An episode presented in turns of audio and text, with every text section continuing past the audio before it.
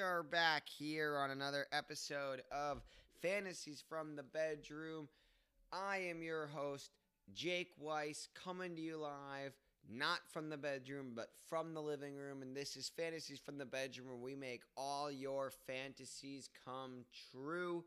It is Thursday, December 3rd, 2020. I cannot believe we got here. We are 28 days away from having survived this clusterfuck of a year. And my goodness, do we have a fantasy football final week for the ages to do that? So much to talk about, so much to do. There's so much GroupMe chatter going on. I can't even begin to describe it. Of course, how we will do it is we will look at last week and see what unfolded. Normally, I would say we would do a review of the waivers, but even though it's fucking Thursday, there have been no waivers because we live in the weirdest times in the history of the world. And because the Ravens and Steelers game got postponed all the way to Wednesday, Yahoo does not have waivers till Friday because they moved the Thursday game back. So we don't have waivers to review but we have, excuse me, we have plenty to talk about from last week, and we have so much to talk about looking forward. Before I get into anything that happened last week, I need to start with a bit of a rant about the NFL. And I know some of you are going to sit here and fact check me, or Jason's going to use all the first names, tell me what Roger really thought. Fuck all that. Hear me out. Like, how is it that the Broncos are forced to play their game with literally no quarterbacks. And a few weeks ago, the Niners were forced to play their game when like 80% of their. But the Ravens get to keep postponing their game. Like, I just. Like, because it was Ravens Steelers, because the Steelers, it, it was it was a bit wild to see the league show genuine favoritism in that way. Like, oh, the Niners kind of stink this year, so fuck them. The Broncos, they really stink, so fuck them. The Ravens, the Steelers, that's a big matchup. Let's keep pushing it. It's wild. And the best part of all of it, the best part is that when all is said and done, that Steelers Raven game had to happen early because of the Christmas tree lighting at Rock Center. I mean, what a fucking moment for the NFL for their idiocy to come down to what we can we have to have it so early because of the Christmas tree lighting at Rock Center. By the way, fun fact I watched the Christmas tree lighting for a moment for the first time in my life. Maybe young me watched, but you know, in the Jewish family, it wasn't as important. Now that, you know, Chef Molly and I are committing together for life, as you saw from my amazing Insta story, Christmas is a bigger deal in this household. I didn't realize that the Christmas tree lighting is just a parade reperformed again at the Christmas tree lighting it kind of feels crazy, but they were literally just introducing all the same people and then they were singing all the same songs. I don't know. It felt a little like a hoax. I don't know if any of you have been watching it all these years, but I didn't realize. And I'll admit, I'm just going to choose one or the other to watch going forward because it seemed like they were the same thing. So that's my long rant. I think the NFL, I already thought it was corrupt, but I had never seen uh, that level of favoritism I know that there are other organizations within the United States that some listening to this pod would argue are corrupt. I think people on both sides would argue the other side's corrupt. We'll leave that for now. Who knows if in the midst of my ranting or reviewing on the league, I might comment on uh, any of those other elements. But, wow. Obviously, I'm going to go into what got us here last week, but we head into this week with the potential for six different teams to make the playoffs. Realistically, we have three who definitely clinched in Jason and Brian, clinched the one seed. We'll get more into that. David and Henry, and Pot, Connor and Pot, they are going to be fighting those two for the two seed and the bye, but they are both in second and third and clinched.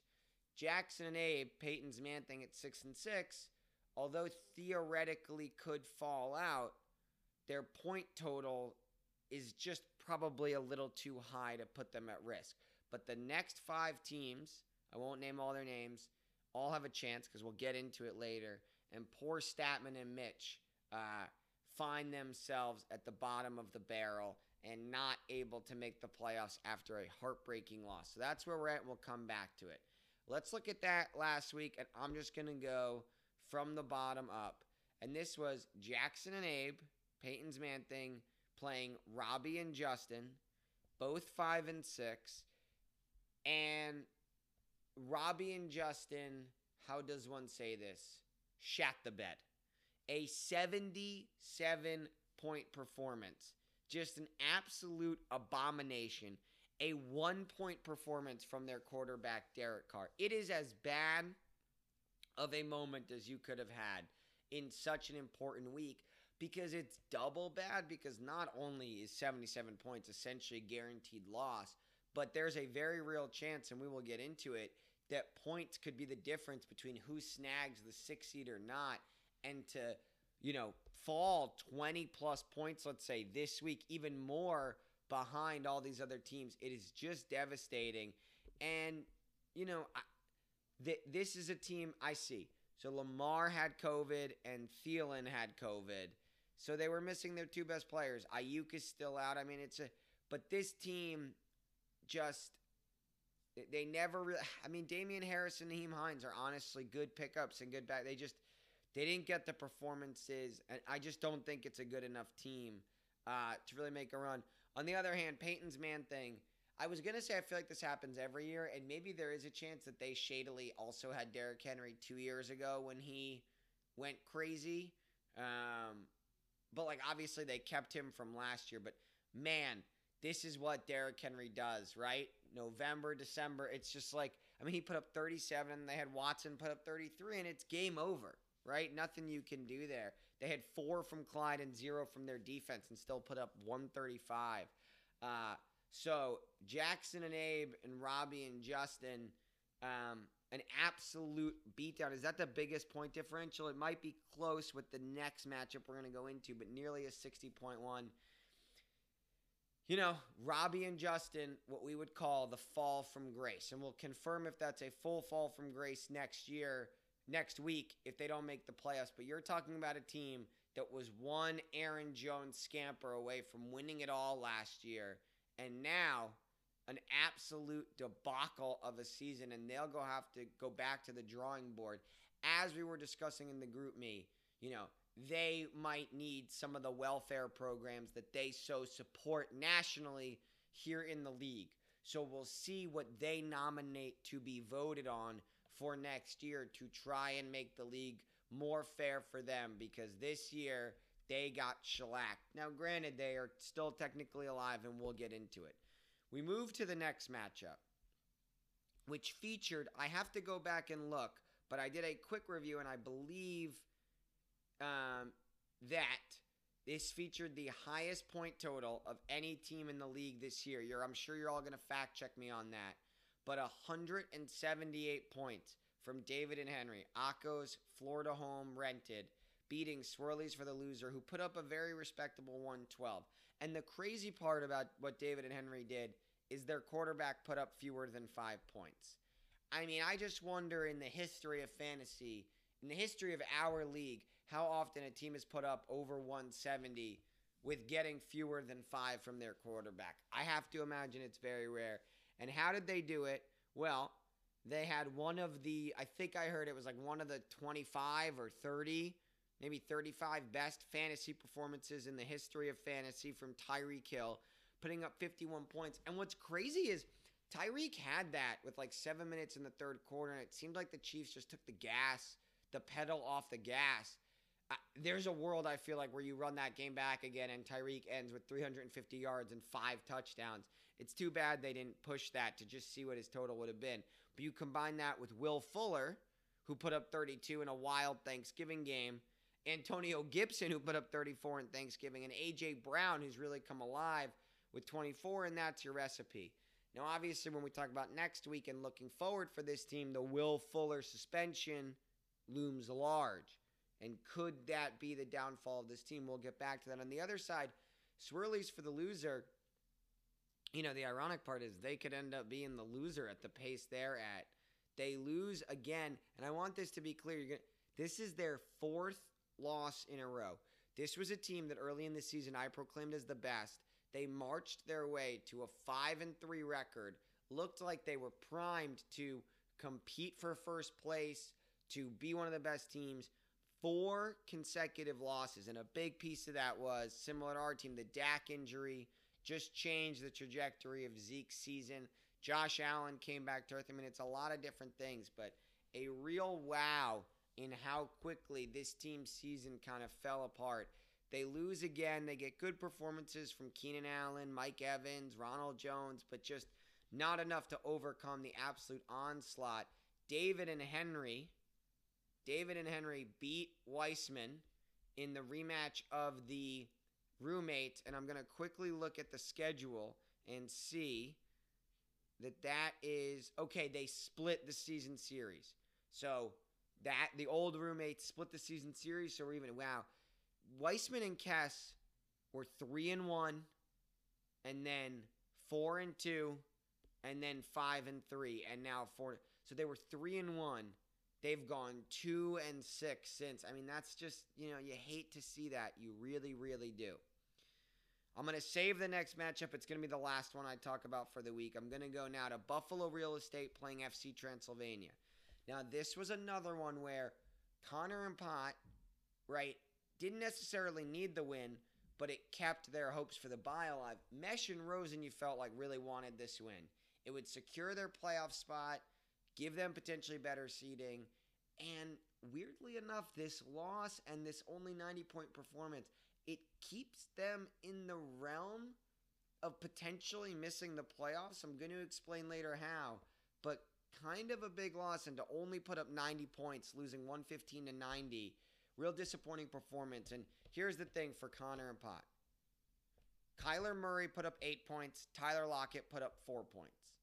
I don't know if that's ever going to happen again. I imagine the two of them combining for 12 has maybe only happened on Kyler's bye week when Tyler Lockett was the only one playing for Connor and Pot to not only put up 115, but to get a win is really impressive. And how'd they do it? Everybody else on their team put up double digits. And that's just a great performance. And, you know, you've heard me talk about him before, but I just feel like because he's on Jacksonville, James Robinson has only two weeks this season where he did not put up double digit points. James Robinson, undrafted pickup. I'm looking right now Obviously, I should have done all this research before, yada, yada, yada. Bear fucking with me. Leave me alone, all right? I'm trying my best here to have a pod, run a career, live with a fiance, be a person. So bear with me. I don't do as much prep as I'm supposed to. James Robinson is the fourth highest scoring running back in fantasy. Fun fact, I'll give you 10 seconds right now. Think about who are the three running backs who are ahead of him. James Robinson is fourth. Who would you say? Dick. Dick. Dick, I'll let you think. I'll let you think. If you guessed in order Dalvin Cook 1, Alvin Kamara 2, Derrick Henry 3, you'd be right. Those are the only three running backs ahead of James fucking Robinson. It's actually like a wild year. Like looking at the top running backs James Robinson 4, Antonio Gibson, a rookie, 5, Kareem Hunt, backup running back, fit, uh, ninth, Ronald Jones, backup running back, 10th, Mike Davis, pickup, 12. I mean, just such a weird year. Nyheim Hines has somehow ended up as like the what a an odd year for running backs. Just not the normal year you'd expect. But I mean, James Robinson, it's unbelievable. And, you know, that is so crucial for Buffalo real estate because he really, obviously, he was just great overall, but he carried this team through the Ekeler injury, right? By having him on the team, they were able to skate by, and obviously they had Drake and the, but having Robinson be consistent, it's really, really impressive. And they get Ekeler back, who was just so involved. I mean, 11 catches. Thank God for all of us, we don't do a pure PPR. But this is a team that has a lot of firepower. And look, I obviously have to come clean on something. And we're going to come clean when I talk about Jason's team too. But since week five, heading after five weeks, my hate on Rob Gronkowski felt entirely warranted. Still the worst pick of the draft for where they picked him. I still believe it was the sixth round. Since then, he has only had two weeks in which he did not put up double digit points. One of those weeks was when Tampa put up only three points. So sometimes that shit just happens. I mean, he's probably since week five. I haven't done my research. I bet you he's the second tight end behind Kelce, maybe third. But just the guy's legit, and you know he's not just doing it with touchdowns, right? He this past week six catches for 106. So I mean, they're clearly going him. He's the real deal, and I need to eat crow. They didn't even start him this week because Hockenson's been so good, but I need, you know, I'm a man of my word here. You know, and Gronk has shit down my throat since week six. That's the reality of it. Looking at Mesh and Rosen's team, you know, they've had this team now for a bunch of weeks where it's like they have all of these like backup or second hand running backs, right? This week they started Brian Hill. They still have Gio Bernard. They, and it's like in any given week, those guys could put up big weeks and you'd be like, oh, wow, how savvy. But then when they have weeks like this where they're bad, you're like, ugh, that's why it's tough to live and die by the backup running back. Obviously, this team is, you know, Joe Mixon's out now. Bernard had been good, except now he wasn't. But and Golladay's been out, and that's been tough for this team. But you know, McLaurin, Kupp, Shepard. This is not a bad team, but not necessarily. I don't know. I don't know if they're good enough to really win it all, but and I don't know whether it's a good thing whether Younghoe Koo has been like one of their top scorers for the last like five weeks. Because on the one hand, it's great that they've been so savvy and had a great kicker. On the other hand, it's like you can't have your kicker be your highest scorer in a week and expect good things to happen. So again, I want to say that Connor and Pot had called out Mesh and Rosen as one of their rivals, if not their biggest rival. So they get a big win in our matchup of two of our three most recent reigning champs. Connor and Pot come out on top, and their their meteoric rise that they claimed right all the way to first. They are they're, they're going to end up in second or third most likely for the season, but they're a real real competitive team heading into the playoffs. Two more matchups to look at from last week. You had me and Evan in a must win, play Brian and Jason. And not surprisingly, what did we not do? Win. Um, couple things happened. Brian and Jason had a very good week 122 points. What are you going to do? In a similar world to the Rob Gronkowski thing, I shat on Brian and Jason for the Mahomes and Mark Andrews pick. Now, thankfully, Mark Andrews didn't play, but Mahomes decided to throw 31 on my ass, 462 yards. I mean, it was just, it was not fun. Justin Jefferson, another, you know, probably right behind James Robinson, I would argue, in terms of fantasy MVP this year from a pickup perspective. Really, really incredible. Puts up 22. Just a really good performance all around. Um, I do not, we would not have won you know, we would have needed like multiple things to happen. We would not have won based on anything.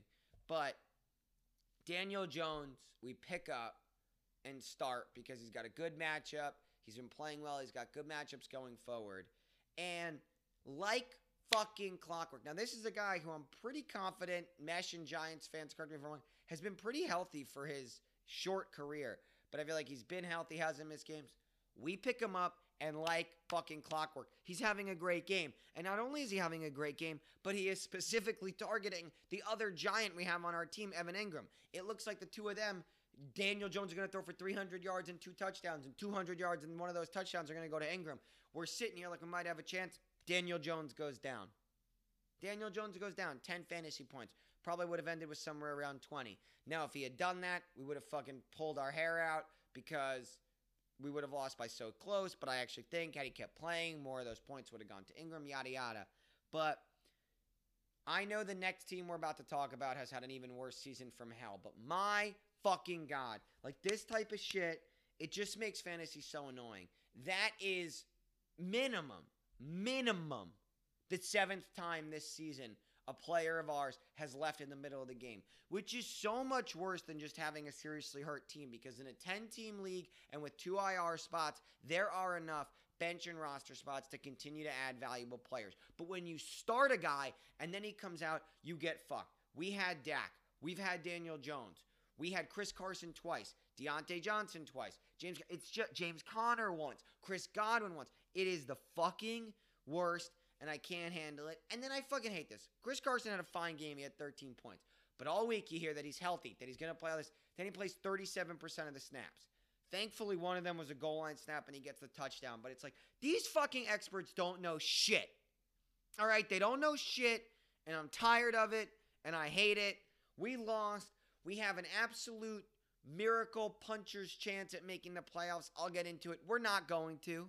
We're not going to. And if we do, it's going to be the same thing. We're going to be the fucking 16 who scrapped in and we'll get our asses kicked by Pot and Connor or David and Henry, and we'll lose and we'll play in the fifth, sixth seed game, if anything, or we'll make the consolation bracket. And don't even get me started on with all of those injury things. I didn't even mention that for the first time in my whole fucking life, and the first time Evan and I ever as partners, we get the number one pick and we draft McCaffrey. And it's clear from the three games McCaffrey played, had he played all season, he would have been the number one guy in fantasy. And we would have had 22 points a game. But of course, a guy who never missed a snap in college and had never missed a snap in the NFL heading into this year, now didn't he actually came back from the original injury, had a great game, and at the end got a random other injury. It is fucking snake bit to a level I cannot begin to process or communicate.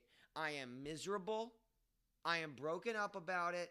And I'm just glad that I have a fucking microphone in front of me to be able to say something. But we lose. Good job by Jason and Brian. We'll talk more about their team as we look forward. This pod's running longer than I want. I'm sorry. Just got a lot to say. Whew. Let's all breathe. Let's all breathe. We move to the final matchup of the week, which was a fucking doozy.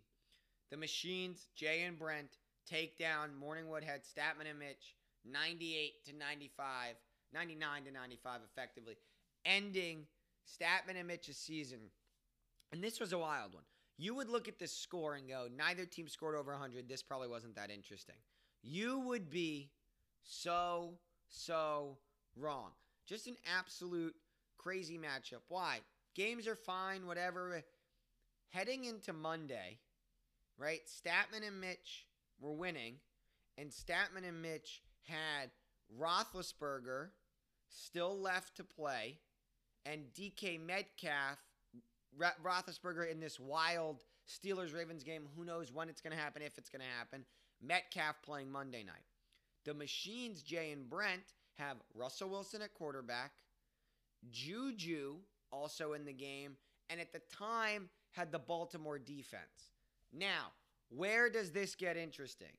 This gets interesting because on Monday, Jay calls me because he has realized that he was not paying attention, nor was Brent, to my constant texting about needing to put in backups.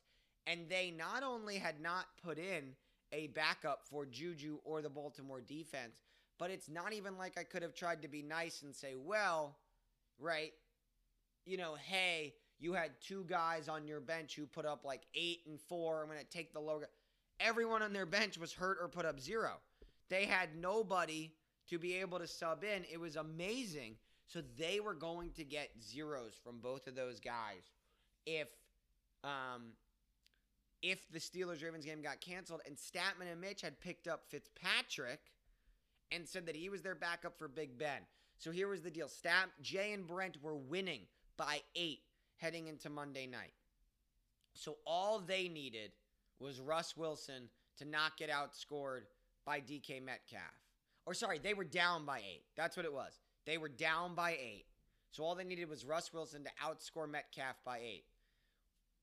Metcalf outscores Wilson by 8. So Jay and Brent are fucked if this Steelers Ravens game doesn't happen. Now they're rooting for it. They actually do something really savvy and they pick up the Philadelphia defense.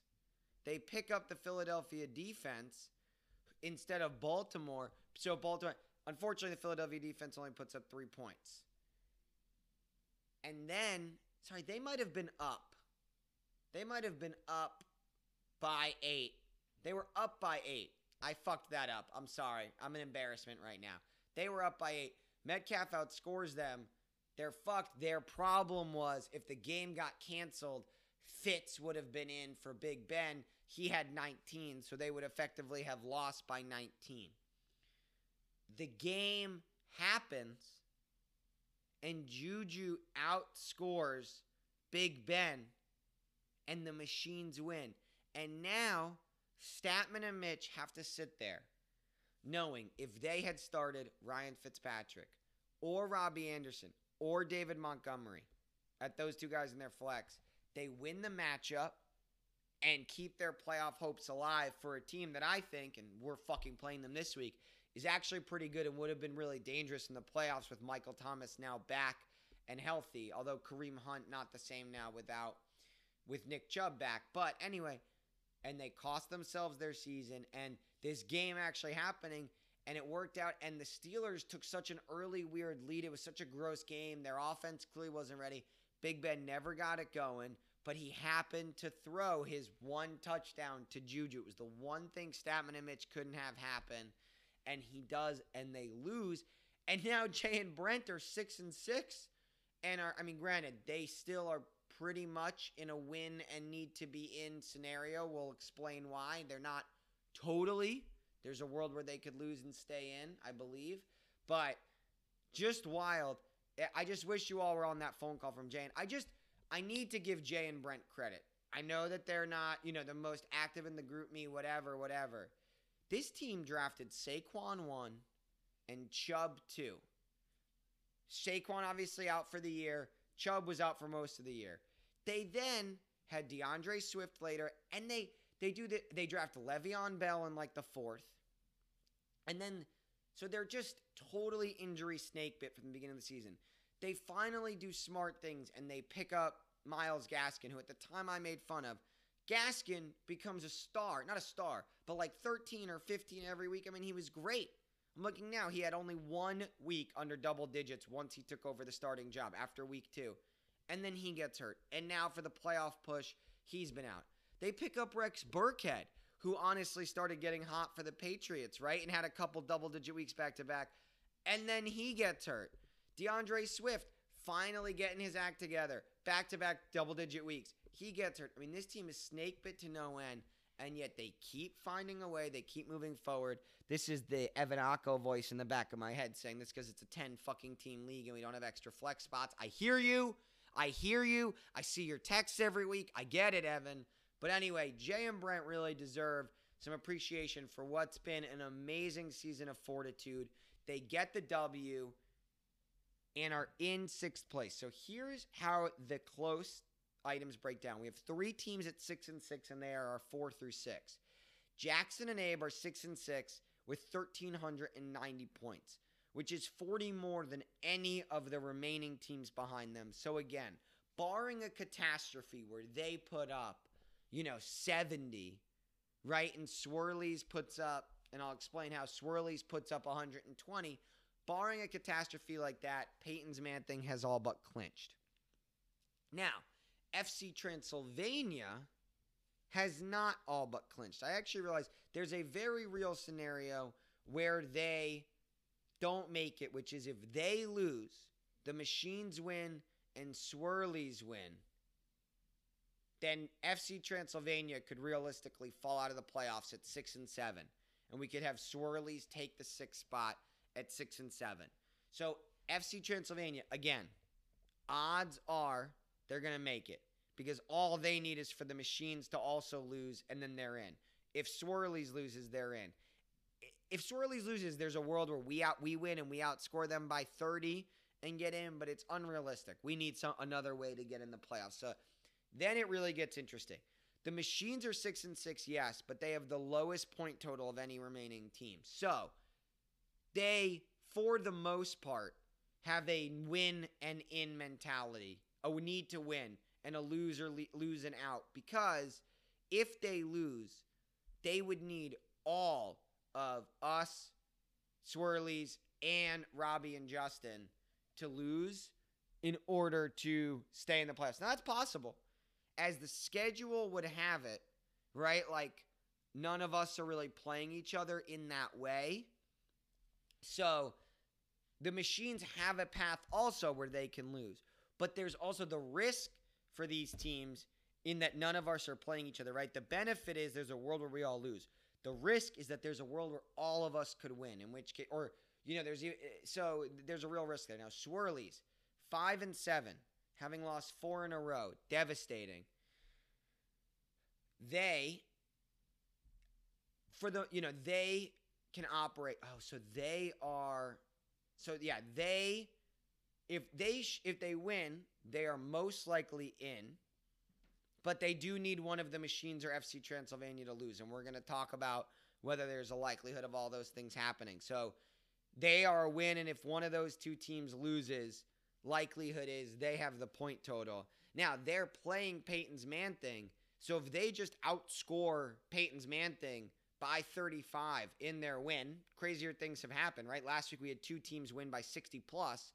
If they outscored them by 35, then they're guaranteed a spot because they'd be beating them and then surpassing them. So Swirlies is a variety of pass. Then you have us and Robbie and Justin, both of whom are five and seven, and both of whom don't really have the points to be able to surpass Mesh and Rosen. So both of us are hoping for a win, for the other one to lose, for the machines to lose, and for Swirlies to lose. Now that is all possible. That's the fun part of this week is that all of those scenarios are possible. It's just that they also are very likely to not happen, right? So we're going to talk in a minute. We're going to go through all the matchups, but that might have been hard without looking at it. But again, I would argue Peyton's Man Thing and FC Transylvania have a have a more than good, probably a more, you know, if I was ESPN doing their probability shit that doesn't make sense, I'd say both of them have a more than 50% chance of making the playoffs. The machines, I would put it like a hard 50, maybe even lower because I don't love their team, but they are, you know, they lose and there's a strong likelihood that one of the other three teams wins and they fall out. And then the three of us at five and seven, right? Obviously, all need something to happen, and you know, some of us need multiple things to happen, right? Akko Weiss and Co. That's us. We need swirlies and the machines to lose, or we need the Machines and FC Transylvania to lose and us to outscore FC Transylvania by over 25. Now, again, also possible, but all of these things are difficult. So we go to the matchups. Now, what's so unfortunate is so four of our matchups of five feature a team that is fighting for its playoff life. So four of them have interest. What's so frustrating is we also have Cup Half Full playing against Buffalo Real Estate and if we had just been able, me and Evan had just been able to beat Cup Half Full last week, it would not have changed any of the implications of the playoff picture. And from the bottom's end, right, we would still need to win and be in all those things. And it would have made Cup Half Full versus Buffalo Real Estate a potential win and get the one seed, but also Aka's Florida Home Rented now would have been playing for the one seed. Now, Buffalo Real Estate and Akko Florida Home Rented are both playing to try and get that two seed, but there's just there's not as much intrigue at the top. Brian and Jason got the one seed, they get the money from that, and that's just the reality. It is worth noting. Jason can sit here and brag as much as he wants about his consistency is key thing, and that's true, and it's great, right? They're going to end most likely with the third most points. So, and yes, there's a lot of strategy in drafting to you know the, the idea of Mahomes is you get consistency and that's more valuable than the chance at a 10th round pick. Really interesting strategy. But it's also fucking great when you other than you know you you get points against on average like 100 lower than everyone else in the league, right? That averages out to what like 10 points a week potentially on average that you had lower, right? If you so it's tough to have as much respect for that one seed when you then look at Aka's Florida Home Rented now having 160 more points scored against them and being the two seed, right? You grow a little more appreciation. Now, at the end of the day, right, it's kind of like how the Steelers are 11 and 0 and have played like three teams with a winning record or something like that, and two of them have had COVID, right, with the Titans and the and the Ravens. So, who knows? So again, we have that one matchup, but let's go to all the matchups. We start one of the and I just want to say actually before I get into it, as fun as the machines winning their matchup was last week because it was so crazy, It would have been so much more fun if Morning Woodhead had won, because that would have meant we would have had five, five and seven teams. And then when we play Morning Woodhead, it would have meant one of us was guaranteed to win. So it would have put so much pressure on everybody else fighting for it. But now the machines are a game. It just, it's a little bit different. So that's a bummer. But we start with Peyton's Man Thing, Jackson and Abe versus Swirlies for the loser, Weissman and Kess. Um, fun fact each of these partnerships feature a Roaring Brook and a Grafflin member. Just throwing it back to the good old days. So good to see that the elementary school rivalries didn't last and people were able to cross those lines if only the political spectrum could be as friendly. You know? Makes you think. Holy shit. So this matchup. So again, for the most part, Jackson and Abe are safe. Even if they lose, they're probably okay. Weissman and Kess really need to win. Jackson and Abe just need to put up points. That's really all they need to do. If they put up like 100, they're good. They, they don't even need to root against Weissman and Kess. It's not that important. They just need to root for their guys. You know, and look, it's a team with Deshaun Watson, Davante Adams, Allen Robinson, Derrick Henry, and then I don't love Clyde. It's hard to imagine that they're not going to put up points. Weissman and Kess, on the other hand, you know, they Jonathan Taylor is such a potential weakness. I don't know what to think about him, and they're also starting Deebo Sam. You know, this is a team, Weissman and Kess, who Mike Evans and Ronald Jones have been pretty solid and important guys for them, and they're both on bye. They get screwed by the week 13 bye, which, hello, one other team, notice us, are going to get fucking screwed by these week 13 byes. I can't even believe that there's a week 13 bye. What is the NFL fucking doing with a week 13 bye? It's disrespectful. Honestly, the NFL needs to do slightly a bit more job of appreciating how much fantasy and gambling is a part of their league and do a little bit more to appease its fans in that way. I'm furious. But anyway, so Weissman and Kess, you know, not playing with their best. I am sadly, and granted, this is self serving, I'm going to pick Jackson and Abe to get the win, bury Weissman and Kess's playoffs hopes, and keep my playoffs hopes alive. And Jackson and Abe, look, there's a world. I guess they can't really pass.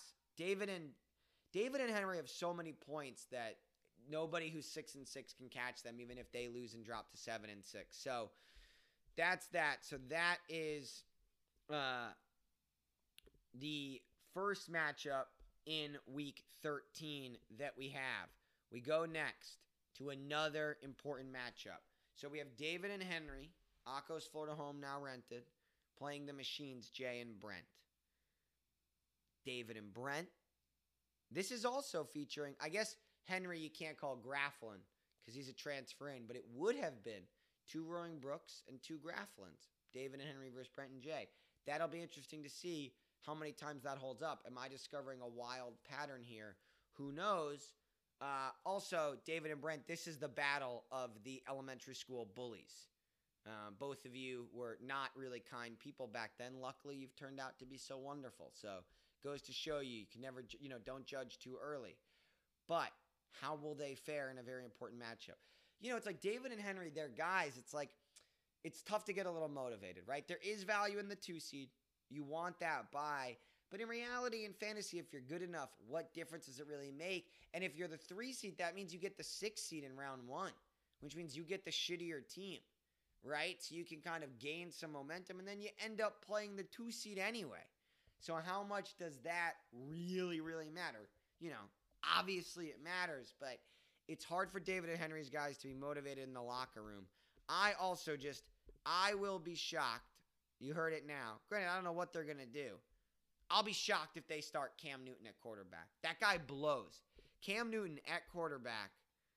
I mean, I guess before last week he was putting up okay fantasy numbers because he runs it. Uh, you know, so maybe I'm sitting here corrected, but this guy has two different weeks of below five points actually playing quarterback. It's kind of wild. So we'll see. Um, crazy to think that somebody will be starting a New York Jet in their you know, in an important playoff game. But Jamison Crowder, they're starting.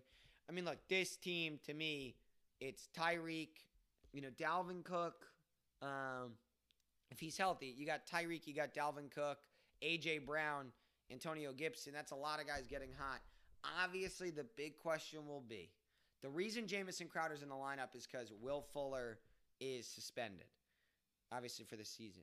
So the question will be can Crowder do enough to fill that Fuller void, right? You imagine on average, you're talking about five to seven points a week. Sometimes it could be bigger. Is Crowder the weak link that ends up costing this team now and in the future? We may never know. On the other side, Jay and Brent are praying. You know, this matchup is very different if Swift and if Gaskin are healthy, and they potentially are starting both of those guys. Who knows if they'd start both because they have Smith Schuster, DeVante Parker, and Chark, who's potentially coming back from injury. So again, this team could have so many more healthy guys and be a bit more competitive. Even with all that, though, I just think David and Henry, the firepower is too strong. And, you know, it's hard not to love their big stars. If Dalvin Cook is hurt, I change my vote, but I'm going to pick David and Henry to win, secure that two seed, secure that bye. Jay and Brent lose, which really opens up that six seed. That would be exciting. That would be exciting. So that's what I'll be rooting for here. We move to our next matchup, and again, I'm a slave to just the order that Yahoo fucking has these going bottom to top. The next one is perhaps the most exciting matchup, but I guess they're all fucking exciting in the other. Mesh and Rosen taking on Robbie and Justin. So this is a championship rematch, but potentially a loser leaves town. Now, again, Mesh and Rosen, it would be really, really hard for them to fall out because they would need. I guess honestly, all they need to do is lose and Kess wins, and they would, or they would need to lose and us win by enough to knock them out. But then the machine, there are plenty of machinations where they lose, but so there's a chance that it's a loser leaves town. Um, you know, this really, I mean, if Robbie and Justin don't have Lamar, I don't think they're going to be able to pull this off. If they have, though, Ridley, Thielen, you know, if they don't have Josh Jacobs, I mean, it, this could be really, really bad for them. They might not have a full team. I'm obviously going to pick Mesh and Rosen, who just have a more healthy and full team. Um, worth noting, Mesh and Rosen, another Grafflin and Roaring Brook pair. That's wild. The first five pairs we reviewed, Grafflin and Roaring Brook. We now go to our first non Grafflin Roaring Brook pairing, Robbie and Justin a Roaring Brook West Orchard pairing, wild to think that Roaring Brook so far represented in all six teams we have. I know that's not going to hold. I can also think ahead as to who the other teams are going to be, but just interesting. Just some interesting things to think about so far. Um, yeah, I mean, Mesh and Rose are going to win. If Robbie and Justin have Lamar, I think it'll be a worthwhile matchup. They have good team, you know, they have good guys, and they do have the Vegas defense against the Jets, which like you never know, that could be 25 fucking points. So who knows? But my money is on Mesh and Rosen. Yes, yes. If all of these things that I've said happen, then all Jake and Evan would need to do is win, and we're in. I know. I honestly believe everything I'm saying but yeah, sure. Am I trying to create a little bit of a self fulfilling prophecy? Yeah. Back the fuck off, all right? I get the pod. We now go to our boring matchup of the week in that it doesn't have lots of implications. Sure, Connor and Pop would love to be the two seed, and I guess maybe rather than falling to three, four, whatever it is. But in reality, not a lot here. This is more getting the guys tuned up for the playoffs, you know? Just kind of getting people excited. We'll see what happens. Um, Connor and Pot just want their guys to get healthy. Uh, you know, Connor and Pot, granted, they didn't need Curtis Samuel or Gronk. They truly didn't. But nice for them that week 13 really doesn't matter, so that the two of those guys being on bye doesn't matter too much. It'll be interesting to see as they head into the playoffs. They have Brandin Cooks, who obviously now with Fuller out gains value. Curtis Samuel, and then they have Gronk and they have Hockenson.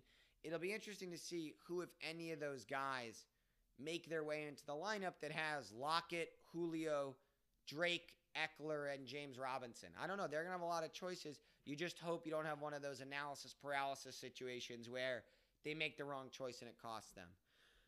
On the other side, we have our top team. Again, I don't find this team to be overwhelmingly incredible, but they have a lot of good guys. And what's interesting for them is they get Mostert back, Brian and Jason, and they'll have to look at is Mostert somebody who makes their way into the lineup, either in place of either David or Duke Johnson, whoever's playing at the time, or in the Claypool spot at the flex. They'll have to make that decision this week and moving forward. Luckily, they get this week to evaluate how all those guys do to see what they're going to do heading forward in the playoffs. Worth noting, something interesting here two of our top three teams are dual elementary schools. Connor and Pot, both Grafflin. Brian and Jason, both West Orchard. You don't see much of that. Very interesting. These two teams at the top with those combos. So we had, what did we have? Five Roaring Brook Grafflin pairings, one Roaring Brook West Orchard pairings, and now a double Grafflin and a double West Orchard. That moves us to the final matchup of the week. I really wish that Statman and Mitch had won last week because it would just it would have made this so much more interesting. Now Statman and and you you actually can't imagine, guys. I would I wish I went back and looked again. I should do more research. I would argue that in the last five years, at least twice, we've been playing Statman and Mitch in a win and in, lose and out situation. Which this wouldn't have been exactly that. There's a world where even if Statman and Mitch had won, you could have we could have won and not made it because Swirlies could have could have done it. But I remember a few years back we played them and they had Antonio Brown playing either the Sunday night or the Monday night game. And he won it for them and knocked us out of the playoffs. I want to say that that was two years ago. I think I was living down in Wall Street or uh, down on Broadway. So I remember now they just get to play spoiler. And the ironic part is they have such a better team. Now, uh, like, look, my team, our team, has fucking Christian McCaffrey or Mike Davis on bye Chris Godwin on bye. Now, you could say that's your fault for drafting them, but the annoying part about McCaffrey is you should have had him for 12 weeks so that you didn't need him in week 13 because your team was so good, but he's been hurt. He finally would have been healthy. He's out. And Tyler Boyd, who's been so fucking awesome, is now going to be worthless with no Joe Burrow. So we essentially lose three guys for the most important week. Not to mention Danny Jones was going to be going up against the sieve of a Seattle defense. He's hurt. And James Conner has COVID. Now we have Benny Snell, but like you're talking about playing a backup running back. If we win and if we make the playoffs, it will be a miracle. I honestly don't actually see a path to it happening. I physically don't know how it would happen. Um, Because Statman and Mitch just have a really good team. Um, luckily, they have their two Carolina receivers on bye, but now they're playing David Montgomery, who put up 22 points last week. So, fuck me. Or they could play Gurley. It's just like, we're going to lose. But, so I'm picking Statman and Mitch to win. Which, if I pick, if all the things I said happened, I think that would mean that I just picked the six, seven, eight, and nine teams to lose. So that would mean the machines lose and get in with likely the lowest point total in the league, which just goes to show anything can happen. And again, if they get healthy, they could easily beat one of Connor and Pot or David and Henry in that three seed in the playoffs. I don't think it's likely, but we'll come back to that in the future. So that's what I'm predicting. I'm predicting we get that. And I think what that would mean is had Statman and Mitch won last week, it would mean that with my predictions, they would have snuck in as the sixth seed. Now, again, who knows if that's going to happen, but that's what my predictions mean. So that's a real donkey kick in the nuts. Worth noting, by the way, to close it out, Akko and I, another Roaring Brook Grafflin pair. So that's a sixth Roaring Brook Grafflin pair. Statman and Mitch is our lone Grafflin West Orchard pair. The only one.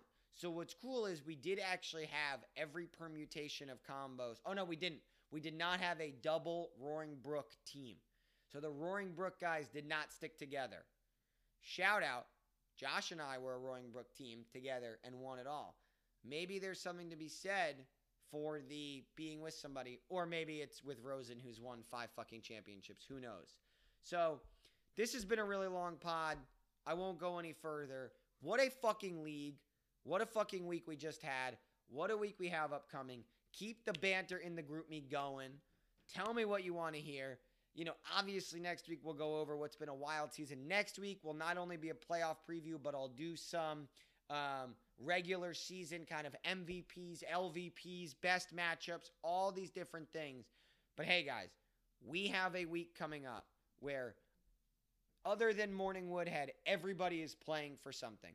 And, and five and theoretically six teams have the chance to make or fall out of the playoffs. That's what you want, right? You want so it'll be crazy. We'll all be watching, and hopefully, COVID does not fuck all of us in the ass and, and fuck up the season and fuck up our fantasy. You know, that would suck. But wow, just wow. And by the way, just so that if we ever listen to these in the future and we're listening back and we're wondering, the Jets are 0 11 and are likely going to go 0 16. Um, but maybe we look back and say that was the best thing because it gets us Trevor Lawrence. But my God, is it shitty? I like don't even think about the Jets. So that's all right. And the Giants are in first place at four and seven. So there you go. Fucking COVID, guys. All right. What an episode. What a year. This has been Fantasies from the Bedroom, where we make all your fantasy dreams come true. I've been your host, Jake Weiss. Until next week.